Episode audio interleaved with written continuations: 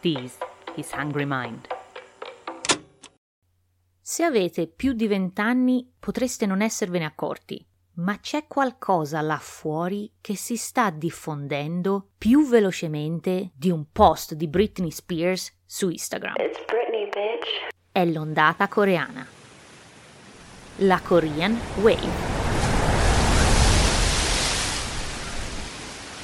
Il nome di questo fenomeno è stato coniato da un giornalista di Beijing e in cinese suona Hallyu, un termine che sta proprio per onda coreana ed è usato per descrivere l'ascesa della cultura popolare sudcoreana a livello globale. Un fenomeno che inizia a metà degli anni 90 e che, un quarto di secolo più tardi, ha portato alla più grande esportazione culturale che il mondo abbia visto da parecchio tempo. Come il K-pop, che suona così. The biggest band in the world, ladies and gentlemen. Global superstars. Please welcome. Please welcome. Oh, BTS. BTS. This is BTS. The K-pop group song got over 108 million views within the first 24 hours of its release.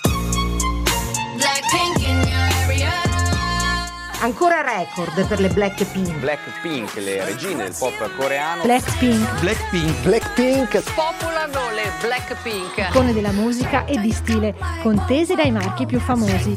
Pop coreano. Il K-pop. K-pop. La pop coréenne. K-pop. K-pop. Dove K sta per Korean, che fa impazzire il mondo. La popolarità eccezionale. International music phenomenon. 100 milioni di visualizzazioni. Oltre 129 milioni di visualizzazioni. Miliardi di visualizzazioni. Il K-pop è pronto conquistare il mondo. Ma anche K-drama. And the Oscar goes to Parasite. Primo Oscar per il miglior film a un'opera straniera come Parasite. Parasite has six Academy Award nominations and is the first film not in the English language to win Best Picture, winning four Oscars tonight. E senza tralasciare K-beauty, K-food, K-tourism, K-idols, K-fashion, K-chicken Mi scusi, fry. dove eravamo rimaste? Ero stata risucchiata dalla Korean Wave. Ma, come sempre, facciamo le cose con ordine. Hey there! Benvenuti ad un altro episodio di Hungry Mind. O forse dovremmo dire un K-episode. Perché oggi it's all about that K, il trademark, il marchio di fabbrica di una nazione che ha saputo rialzarsi dalla devastante guerra degli anni 50 per reinventarsi come una culture powerhouse dal 2000 in avanti, fino a diventare la decima economia mondiale. Ma credetemi, non c'è niente di cui stupirsi, perché questo successo non è casuale. La Corea lo ha engineered, progettato a tavolino da molto tempo e adesso ne sta raccogliendo i frutti a piene mani. But how? Come si spiega? Come ha fatto la Corea del Sud, a differenza di quella del Nord, non solo a ricostruire l'economia e l'identità del paese dopo una guerra lunga tre anni, ma a diventare un fenomeno globale, dove la cultura pop di una nazione di 50 milioni di abitanti è paragonabile a quella americana. Come hanno fatto? Come ha fatto un paese messo in ginocchio da una guerra tra superpotenze come States e Russia a risorgere da quelle stesse ceneri e diventare un'influenza a tutti gli effetti? Come ha fatto una cultura super localizzata a superare i suoi limiti territoriali, ad oltrepassare i confini asiatici e a diventare un fenomeno internazionale? Un cult, un cult inarrestabile e soprattutto come si spiega il contrasto stridente tra un nord isolato, sotto un regime dittatoriale, e un sud tra i più all'avanguardia al mondo, con una tech industry in grado di competere con la Silicon Valley. Beh, è il motivo per cui siamo qui oggi, perché il successo della Korean Wave ha a che fare con una crisi finanziaria e Jurassic Park, la guerra fredda e il mercato nero dei K-media. Il 38 parallelo, miliardi di visualizzazioni e un presidente visionario. Perché questa è la storia This is the story. This is the story. This is the story. This has to be the story. di come la Korean Wave sia diventata un vero e proprio tsunami. Yeah, I mean, this is a very odd story. Come sempre partiamo dall'inizio, subito dopo il break. Stick around.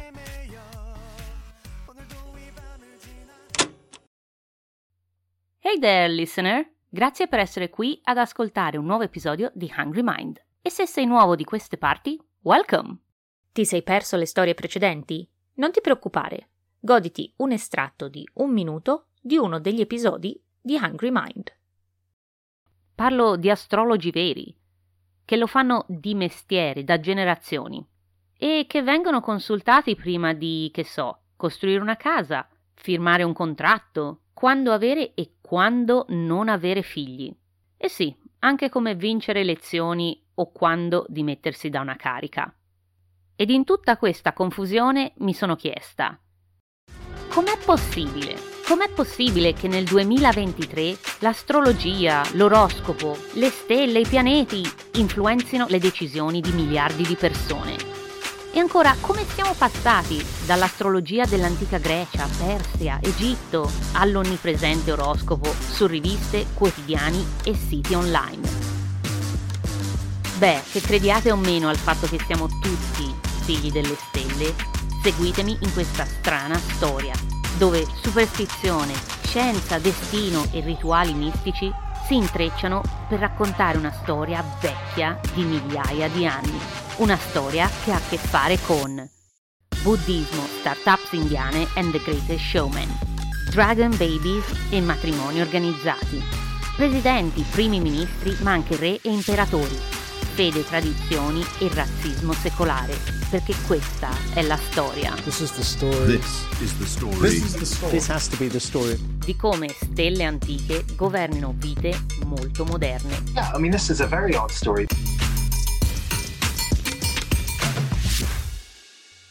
Trust me, you don't wanna miss that. Non te lo vuoi perdere. E come sempre, il trailer della storia della prossima settimana ti aspetta alla fine di questo episodio, subito dopo i credits. Go check it out. And now, back to the show. Chapter 1 Frenemy. Amici, nemici. Siamo nel 1945. La fine della seconda guerra mondiale segna la fine dell'occupazione giapponese in Corea.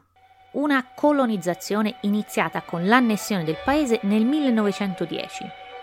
Un'occupazione brutale, violente repressioni, lavori forzati, esecuzioni sommarie, così come l'adozione forzata della cultura giapponese, che lentamente ma inesorabilmente mira ad assorbire la cultura coreana per cancellarla, imponendo la cosiddetta politica del Naisen Itai, One Body Policy, dove Giappone e Corea dovevano diventare una cosa sola.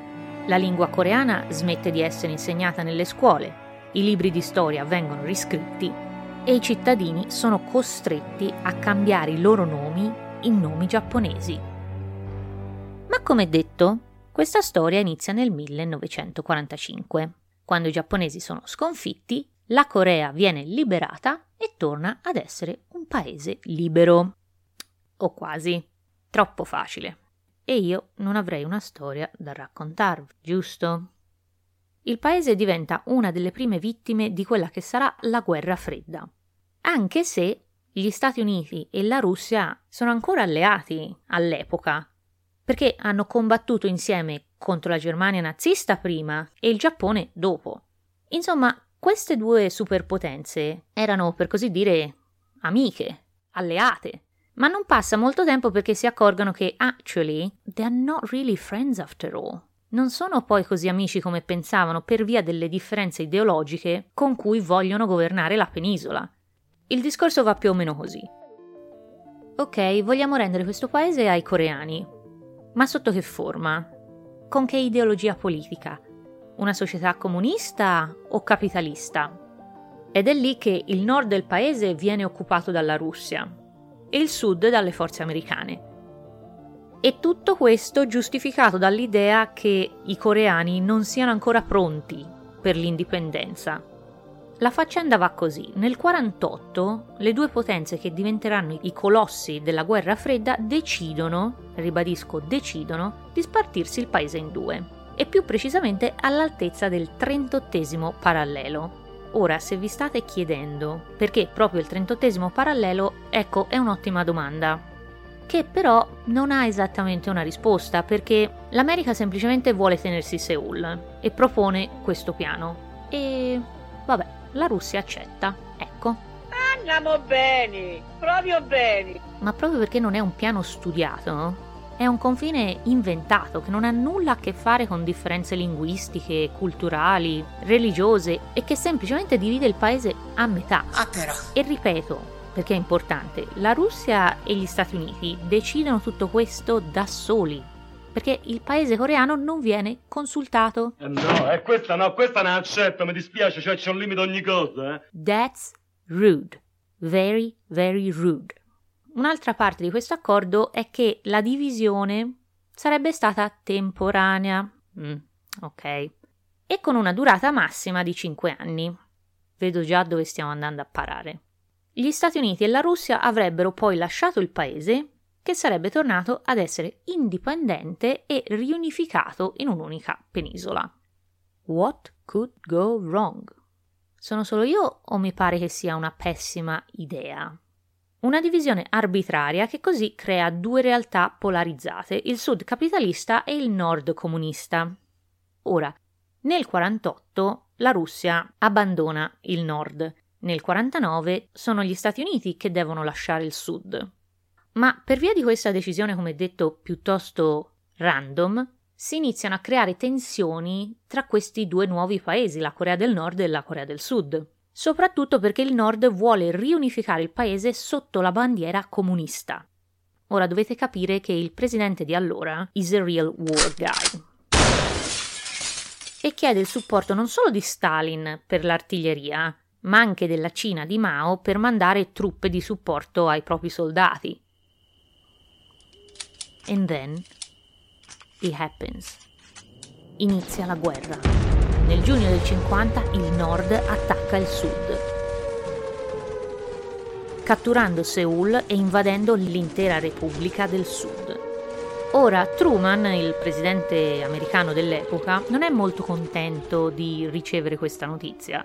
Vuole contenere il diffondersi del comunismo, perché se la Corea crolla sotto l'ideologia russa, altri paesi poi seguiranno. Così Truman si rivolge alle Nazioni Unite per una risoluzione e le Nazioni Unite mettono insieme un esercito di 16 nazioni per aiutare la Corea del Sud. Ma in prevalenza sono americani, ok? Qualcuno aveva dei dubbi? Qui la storia si ripete per tre anni diventando un susseguirsi di conquiste, perdite, vittorie, ritirate, insomma ve la faccio breve perché Seoul e Pyongyang cambiano la loro bandiera spesso quasi quanto la Ferragni cambia outfits in un giorno. Quindi, come detto, ve la faccio breve. Ma sappiate solo che la ragione per cui il nord della Corea è completamente pianeggiante non ha a che fare con la geologia del paese, ma con la quantità di bombe sganciate durante i tre anni di guerra e che sono più di quante siano state usate nel Pacifico durante la seconda guerra mondiale. Eventi che rimarranno impressi nella memoria del paese e che spiegano l'astio del governo nordcoreano contro gli States ancora oggi. Nel 1953 Eisenhower firma la fine della guerra. Ma fate attenzione, perché la guerra sarà pure terminata, ma non è mai stato firmato un trattato di pace. E quindi, technically, le due Coree sono ancora in guerra oggi.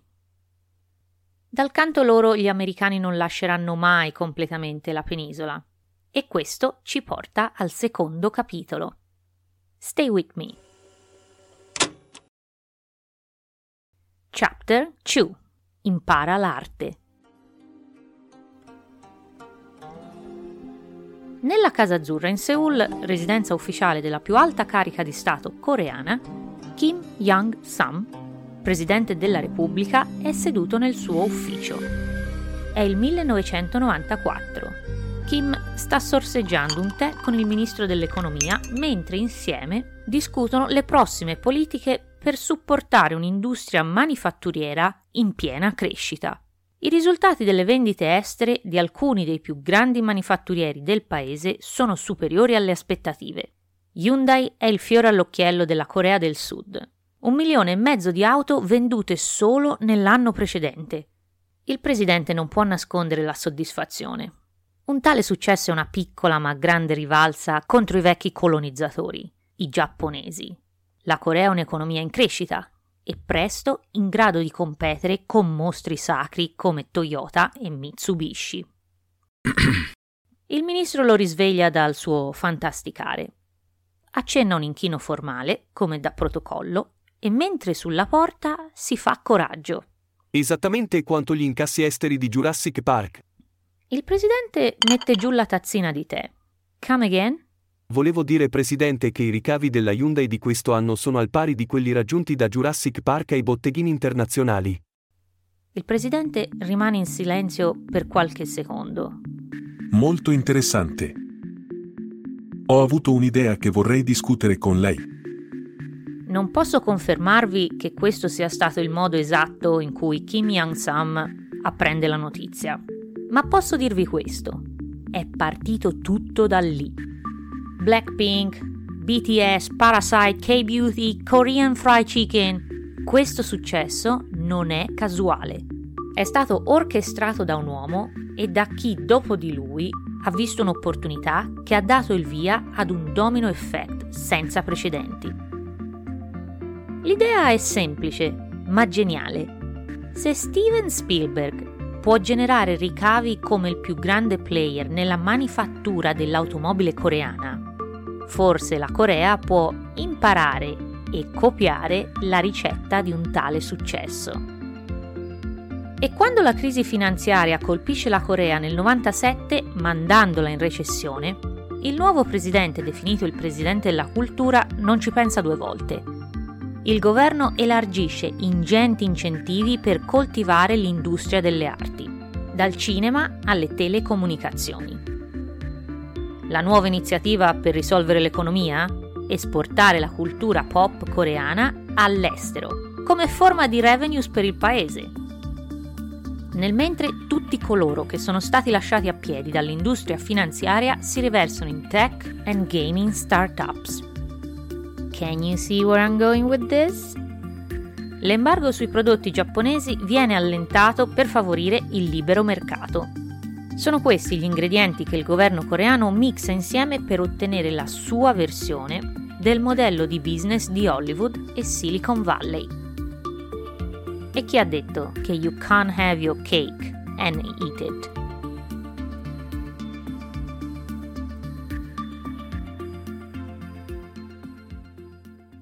Right.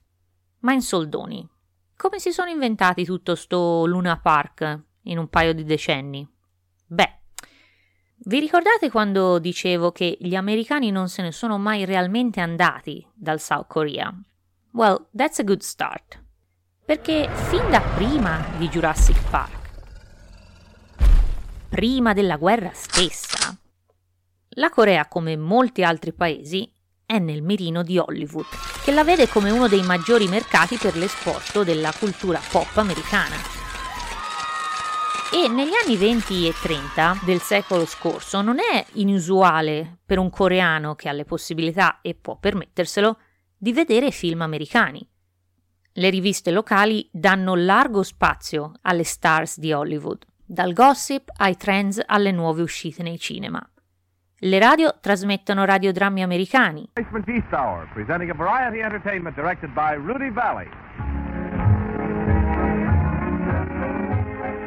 Questo insieme alla repulsione e alla volontà di volersi distanziare da qualsiasi influenza giapponese ha preparato il terreno per l'adozione di un panorama mediatico globale che finirà per assomigliare, se non superare, il modello americano.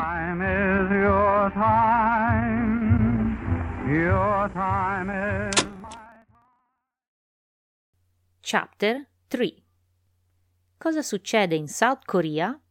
Non rimane in South Korea. È un giovedì sera come molti altri in un bar di Pyongyang. Due studenti universitari sono al loro quarto bicchiere di soju. Scherzano, ridono, parlano di esami e di ragazze. Stesso bar, stessi drinks, stessa storia ogni giovedì. Ma è tardi e i due decidono che è ora di avviarsi. Camminando nella stessa direzione, l'uno si sorregge all'altro, un po' incerti sulle gambe. E quando l'amico non riesce a trovare le chiavi del cancello di casa, è l'altro a frugargli nelle tasche della giacca per trovarle. Non sembrerebbe niente di speciale. Due buoni amici che si rilassano in un bar. Ma in un paese come la Nord Corea, niente è come sembra. E con la scusa di cercare le chiavi dell'amico, uno dei ragazzi ha fatto scivolare una chiavetta USB nella tasca interna della giacca dell'altro. Come un mago che fa sparire una carta e apparire un'altra in un istante, è stato un movimento calcolato, perfezionato nel tempo. E non potrebbe essere altrimenti, perché se qualcuno li avesse notati, i due sarebbero molto probabilmente messi a morte.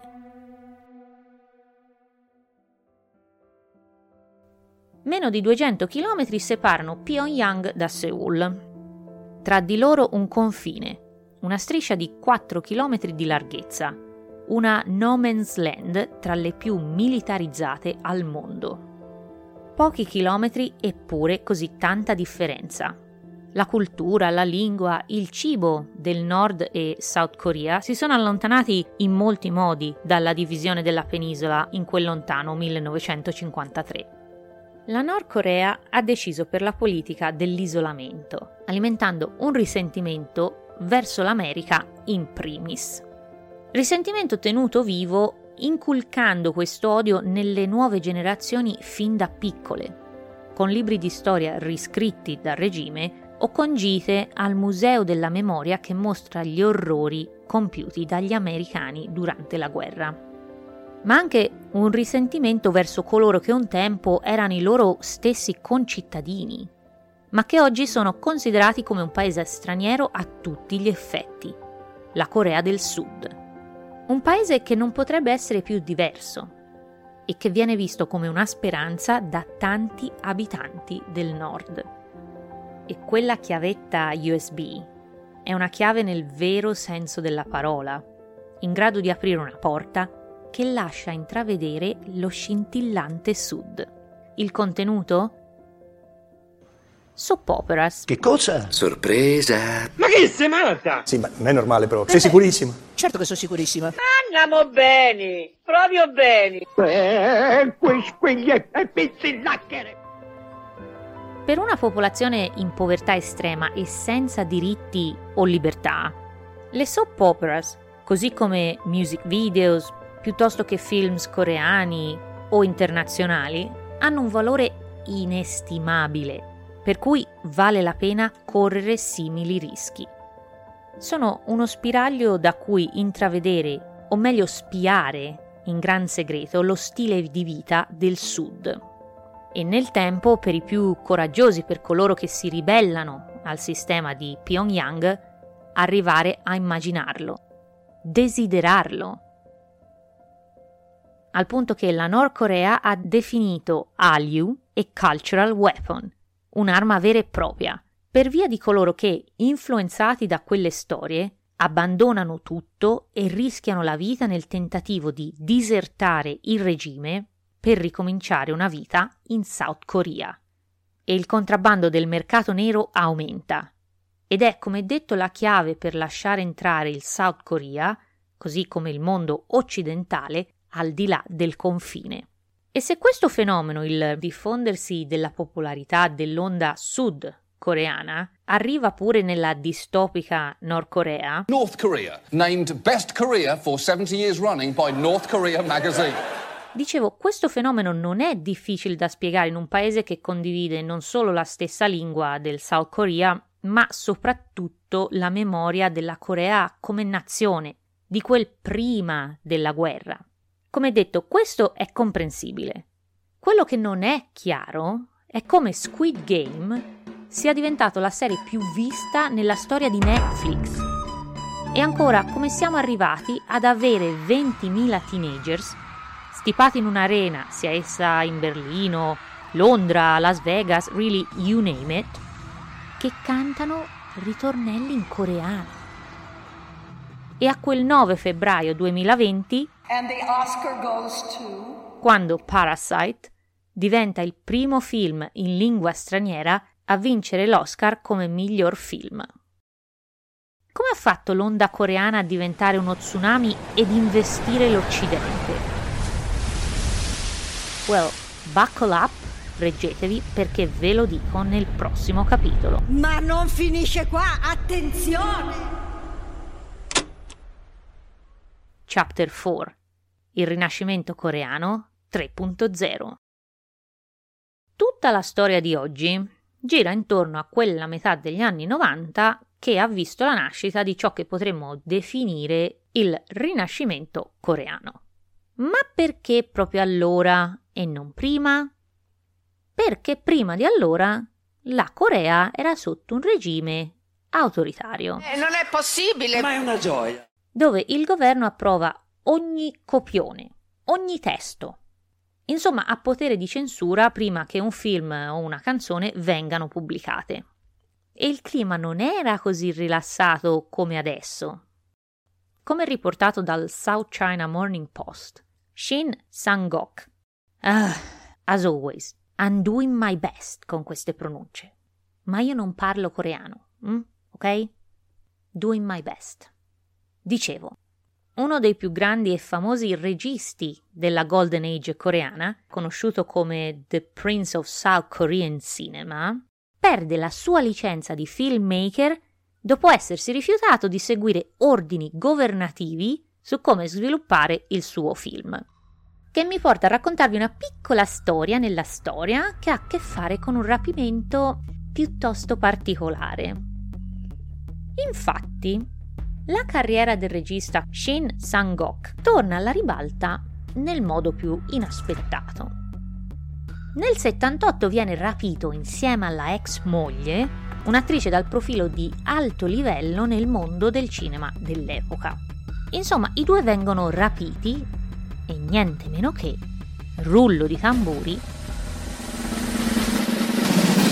dal regime nordcoreano. Dal regime nordcoreano. Che li forza a produrre film di propaganda a cottimo. Parliamo come qualcosa di decine e decine di films. E dopo otto anni di sta vigliaccata, i due riescono a fuggire nel 96 mentre ospiti del Film Festival di Vienna. E, sorpresa sorpresa, si rifugiano nell'ambasciata americana chiedendo asilo politico. Scelta non a caso, come detto, essendo Pyongyang in una guerra ideologica con gli States. E allora vedi che tutto torna. Se siete interessati a sapere di più su questo bizzarro Stranger Than Life episode che è passato alla storia del cinema internazionale, guardatevi il docufilm del 2016 The Lovers and the Despot gli amanti e il despota. Rotten Tomato gli ha dato un rating del 77%. Fate voi. A me non dispiacerebbe avere un rating del 77% su Spotify. Eh? Magari lasciate una review più tardi. Che ne dite? Comunque. Dove eravamo rimasti l'ultima volta? Per sapere dove eravamo rimasti, eh. mi sono portato un promemoria. Tornando a noi, L'inizio del rinascimento delle arti coreane comincia nel 96, due anni dopo quella famosa conversazione su Jurassic Park. Quanto mi secca avere sempre ragione. Perché per la prima volta, nove anni dopo la fine di quel regime autoritario di cui parlavamo, la Corte Costituzionale sudcoreana mette fine alla censura.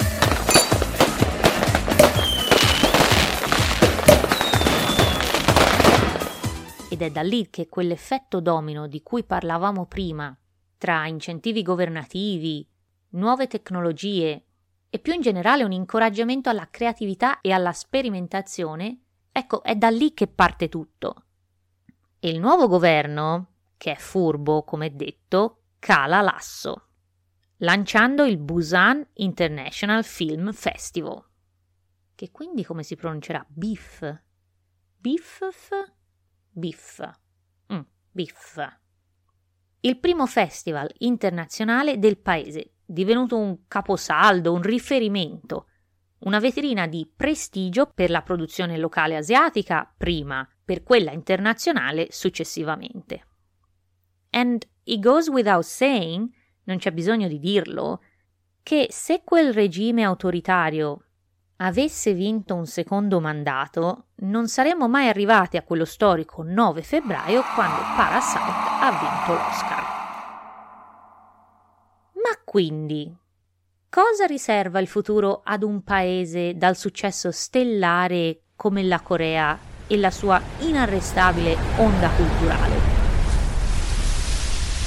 Ve lo dico nel prossimo e ultimo capitolo. Chapter 5 Alla conquista del mondo. Ah, The Overnight Success. Il successo dall'oggi al domani. E chi non lo vorrebbe?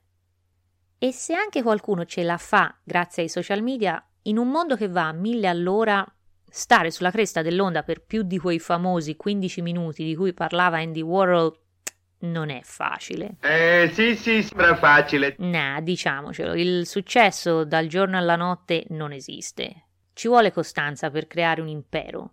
E il successo coreano, come ormai chiaro a tutti, non è un incidente, un caso.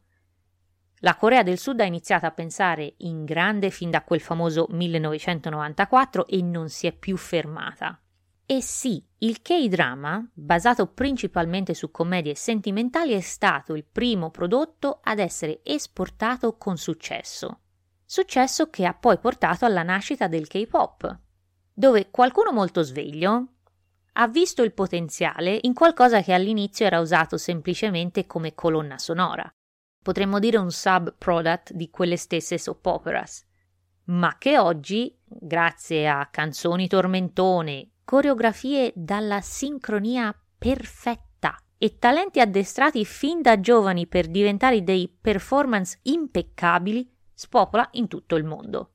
L'idea di fondo è semplice, una volta creata l'offerta la domanda segue, che non è un business model dei più intuitivi, eh? And still, e tuttavia, it works, perché i numeri gli danno ragione e se in tanti potevano immaginare l'espansione di un tale prodotto in Asia, Voglio dire, solo pochi anni fa, come riportato dal New York Times, così come da Vox Media, non era difficile notare come i teens nepalesi o kazaki copiassero il taglio di capelli di attori coreani visti in popolari commedie televisive esportati dalla South Korea.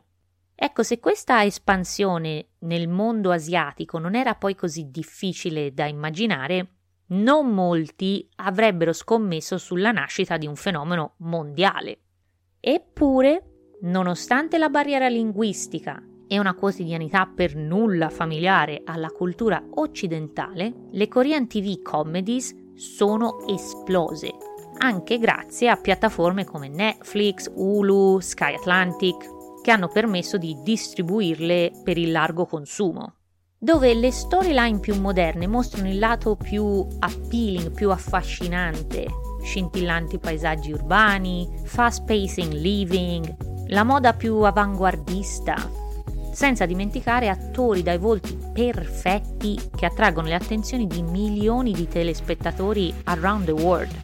E tuttavia questi feature, gli aspetti che contraddistinguono le trame delle commedie più moderne, sono in pieno contrasto coi valori più tradizionali del neo-confucianesimo. Uno stile di vita e di pensiero ancora ampiamente diffuso nel paese che promuove ordine, doveri e gerarchie sociali among others. Questo fenomeno è definito dagli storici compress modernity, un mondo dove hypertech e tradizioni secolari coesistono per via della velocità con cui la Corea del Sud ha saputo non solo rialzarsi dopo la guerra, ma reinventarsi completamente. E la distribuzione di prodotti media è da sempre strategica, perché crea sentimenti positivi a favore della Corea e della sua cultura nel resto del mondo. Motivo per cui il governo investe i soldi dei contribuenti nel tradurre, promuovere e stringere accordi mediatici con paesi come Pakistan, Egitto, Kazakistan, per diffondere le sue commedie e con esse tali sentimenti di, possiamo dire, apertura, simpatia nei confronti della Corea del Sud. Che cosa? Per darvi un'idea di cosa sto parlando, è un po' come se il nostro presidente della Repubblica promuovesse Montalbano. Buongiorno, Montalbano sono. Mentre in visita al G8. Oh, è, è, è fantastico. E cosa hanno in comune questi paesi? Non lo so. Non lo sa? Sono economie in sviluppo, con un potenziale di crescita. Risposta esatta! Ecco. Pensateci, anche se oggi è solo un kazako su dieci che può permettersi un cellulare, tra dieci anni, quando le masse avranno accesso alla tecnologia, quei cellulari saranno un Samsung, costruito in Corea. Perché fateci caso, la Corea non è polarizing, non genera quel forte contrasto per cui la si ama o la si odia. Il suo contributo, se vogliamo, sulla scacchiera della politica mondiale è di per sé neutrale, diversamente dalle ripercussioni a livello internazionale delle decisioni politiche di economie come America, UK, China. E diciamocelo, il fatto che siano i buoni della storia se paragonati al Nord Corea ce li rende ancora più simpatici. Ed è così che i politici coreani sono entusiasti di discutere di cultura con i cosiddetti advanced countries, i grandi del mondo, perché l'obiettivo è quello di rafforzare il profilo internazionale, così come il potere diplomatico, con il fine ultimo di diventare uno dei cinque maggiori paesi in grado di influenzare la scena mondiale. E la loro migliore arma di persuasione? Easy gli stessi idols. Le stars dell'ecosistema mediatico coreano sono mandate all'estero come ambasciatori, perché niente nella Corea del Sud è fatto a caso. E se ve lo siete persi, sappiate solo che i BTS sono stati in visita non solo alla Casa Bianca, ma anche alle Nazioni Unite Insomma, questi idols, anche grazie al supporto di agguerrite e fedelissime fan base, fluenti nei nuovi linguaggi digitali, accrescono la notorietà di queste stars anche semplicemente traducendo l'ultima hit del momento e condividendola sui social, rendendola così più accessibile al grande pubblico e da lì andare virale è un secondo.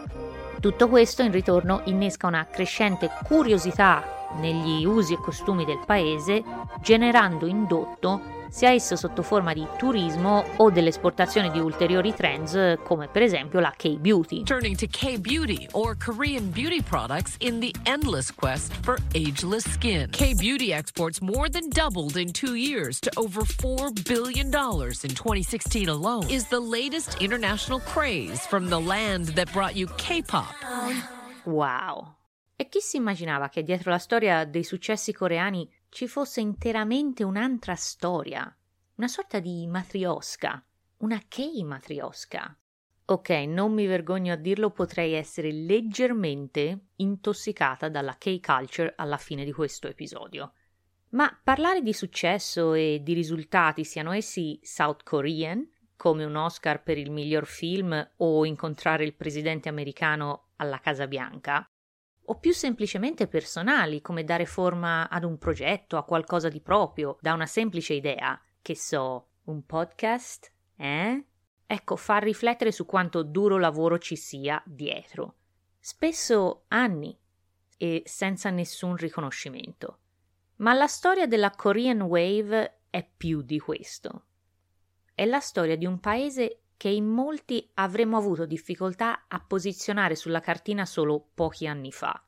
Un paese che supera difficoltà come ricostruire letteralmente un'intera nazione così come la propria identità, per diventare un fenomeno riconosciuto a livello globale. It's a modern inspirational story. Una storia di tenacia e creatività, di un outsider che diventa un insider, di un paese che si è meritato un posto al tavolo dei vincitori. E allora lasciamoci ispirare da questa storia, perché in a world of copies, in un mondo di copie, be original, be like South Korea. 내 뿜는 담배 연기 끝에 cagnendo rega curita curita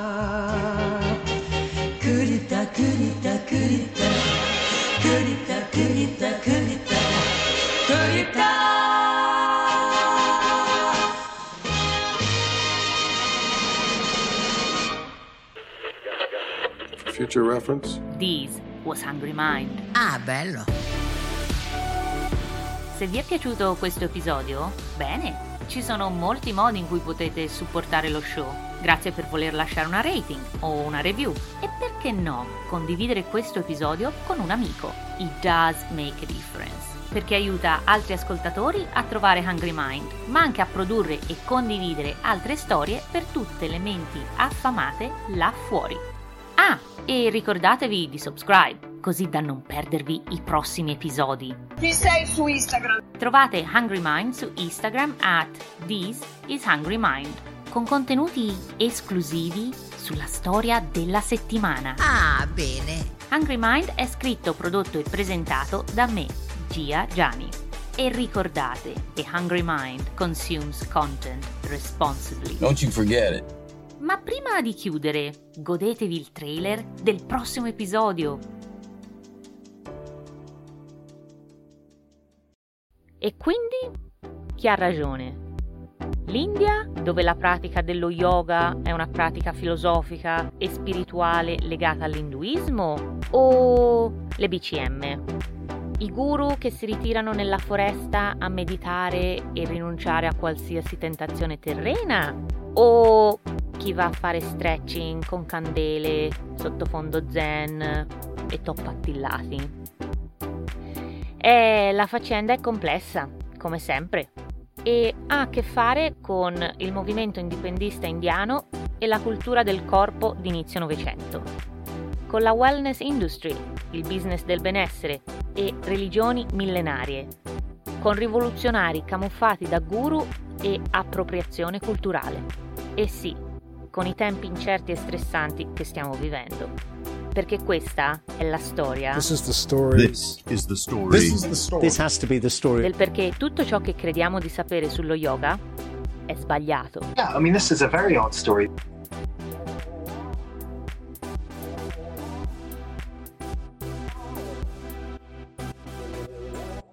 Bene ragazzi, direi che abbiamo finito. Ciao! Non essere maleducato, saluta.